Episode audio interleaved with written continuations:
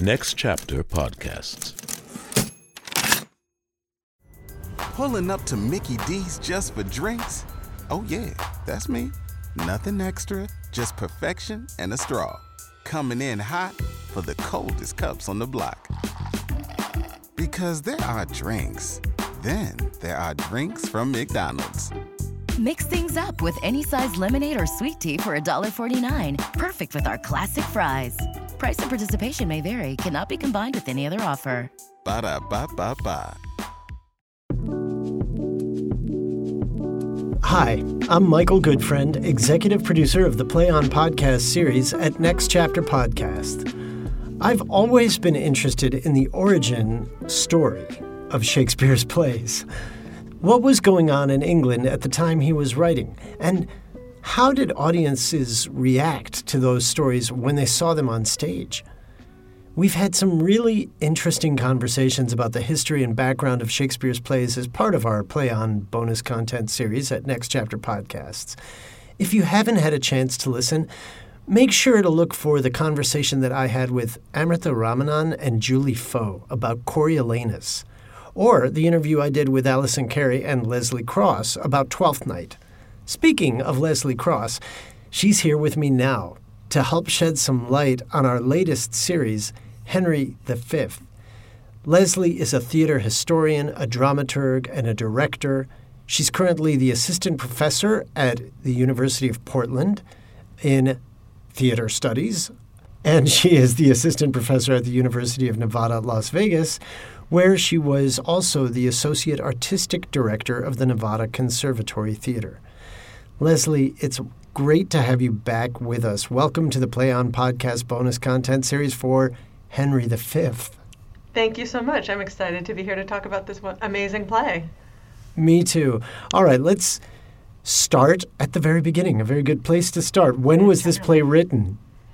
So, um, uh, again, scholars don't always know the, the, the, correct answer to these things, but we're pretty sure about this one because um, there are some really topical allusions to what was going on during 1599, which is when most people think that this play was completed and then um, first produced. But Shakespeare was probably working on it for a couple years before that because this is a third in a series of plays starting with Henry IV, Part 1, and then Henry IV, Part 2, which came out in 1596 and 97. And so this is the concluding part of that trilogy, which uh, we believe audiences saw for the first time in the um, early spring of 1599. And what happens in Henry IV, Part 1 and Part 2, which our audiences haven't gotten to hear yet? So, Henry IV, Part 1 and 2 is about um, Henry V's father, who took the kingdom um, from Richard II after Richard II abdicated. And um, Henry, uh, who's also nicknamed Henry IV, who was also nicknamed Bolingbroke, came in as sort of the popular choice of the people.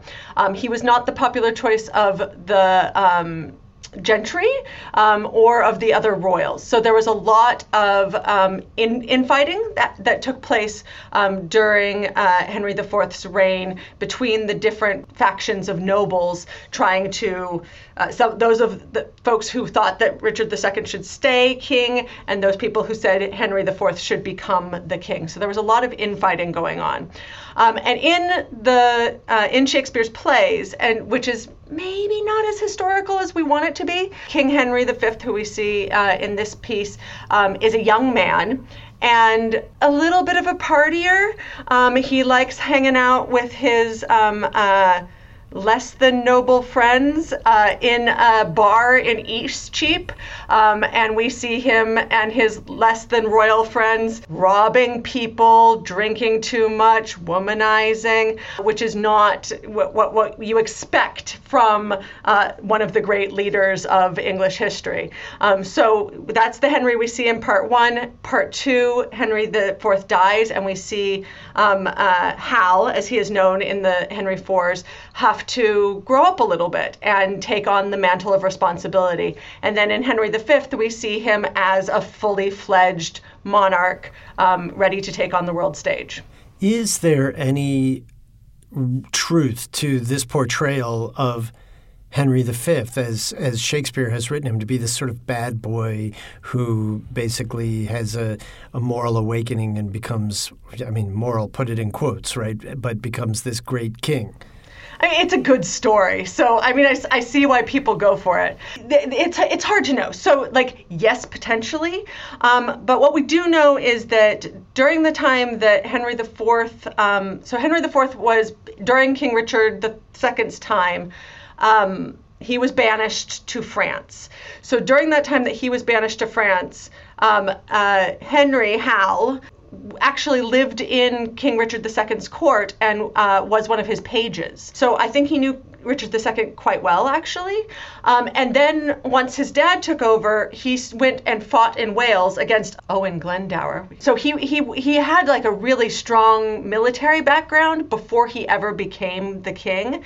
And so between the time that he was a page for Richard II fighting Owen Glendower in Wales and then suddenly becoming the king, it's hard to think of how much time he had to sit around and um, hang out at bars. But you know, there's potentially some some truth there and potentially not. Was it a punitive thing for Richard II to make Henry, the eventual Henry V, his page? Potentially. I never thought of it that way. I mean, I always thought of it as um, a little bit of that keep your enemies close um, thing. Because so, like, he had banished his father. Mm-hmm. And so the best thing is to like keep his son near you and make sure the son is on your team, so that when his dad decides to want to take over, he, you you have his kid.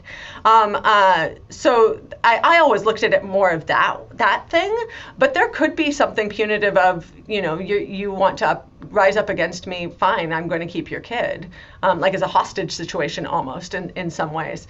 Um, but it's also, I think, where Henry learned how to be such a good king. Um, and there's a lot of, um, Marjorie Garber talks about this a lot in Shakespeare After All, um, how in um, Shakespeare's play and in the sort of the history of it, that you can really see Henry as the not Richard II, that there's a lot of ways that how Richard II was weak, Henry is strong. Where Richard II didn't take a stand, Henry does take a stand. Um, uh, where Richard II questioned himself, Henry comes out bold.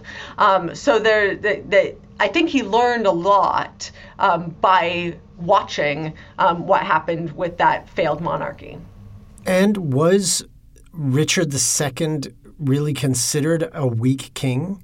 Well, history is um, written by the conquerors, um, and the uh, the Henrys and then the Tudors after them um, were the conquerors.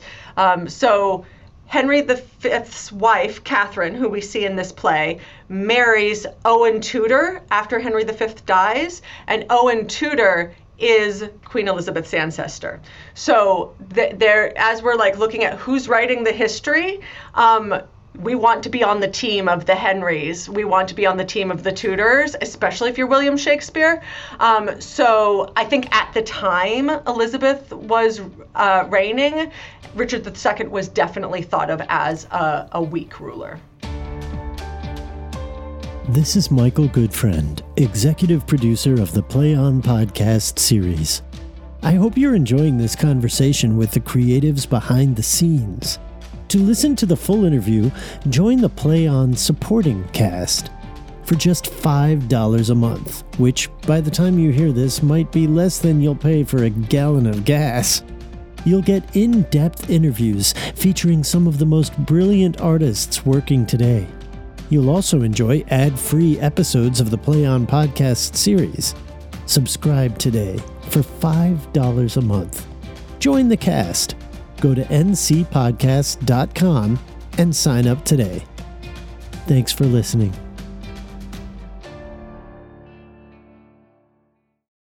Pulling up to Mickey D's just for drinks? Oh, yeah, that's me. Nothing extra, just perfection and a straw. Coming in hot for the coldest cups on the block. Because there are drinks, then there are drinks from McDonald's. Mix things up with any size lemonade or sweet tea for $1.49. Perfect with our classic fries. Price and participation may vary, cannot be combined with any other offer. Ba da ba ba ba. Next Chapter Podcasts.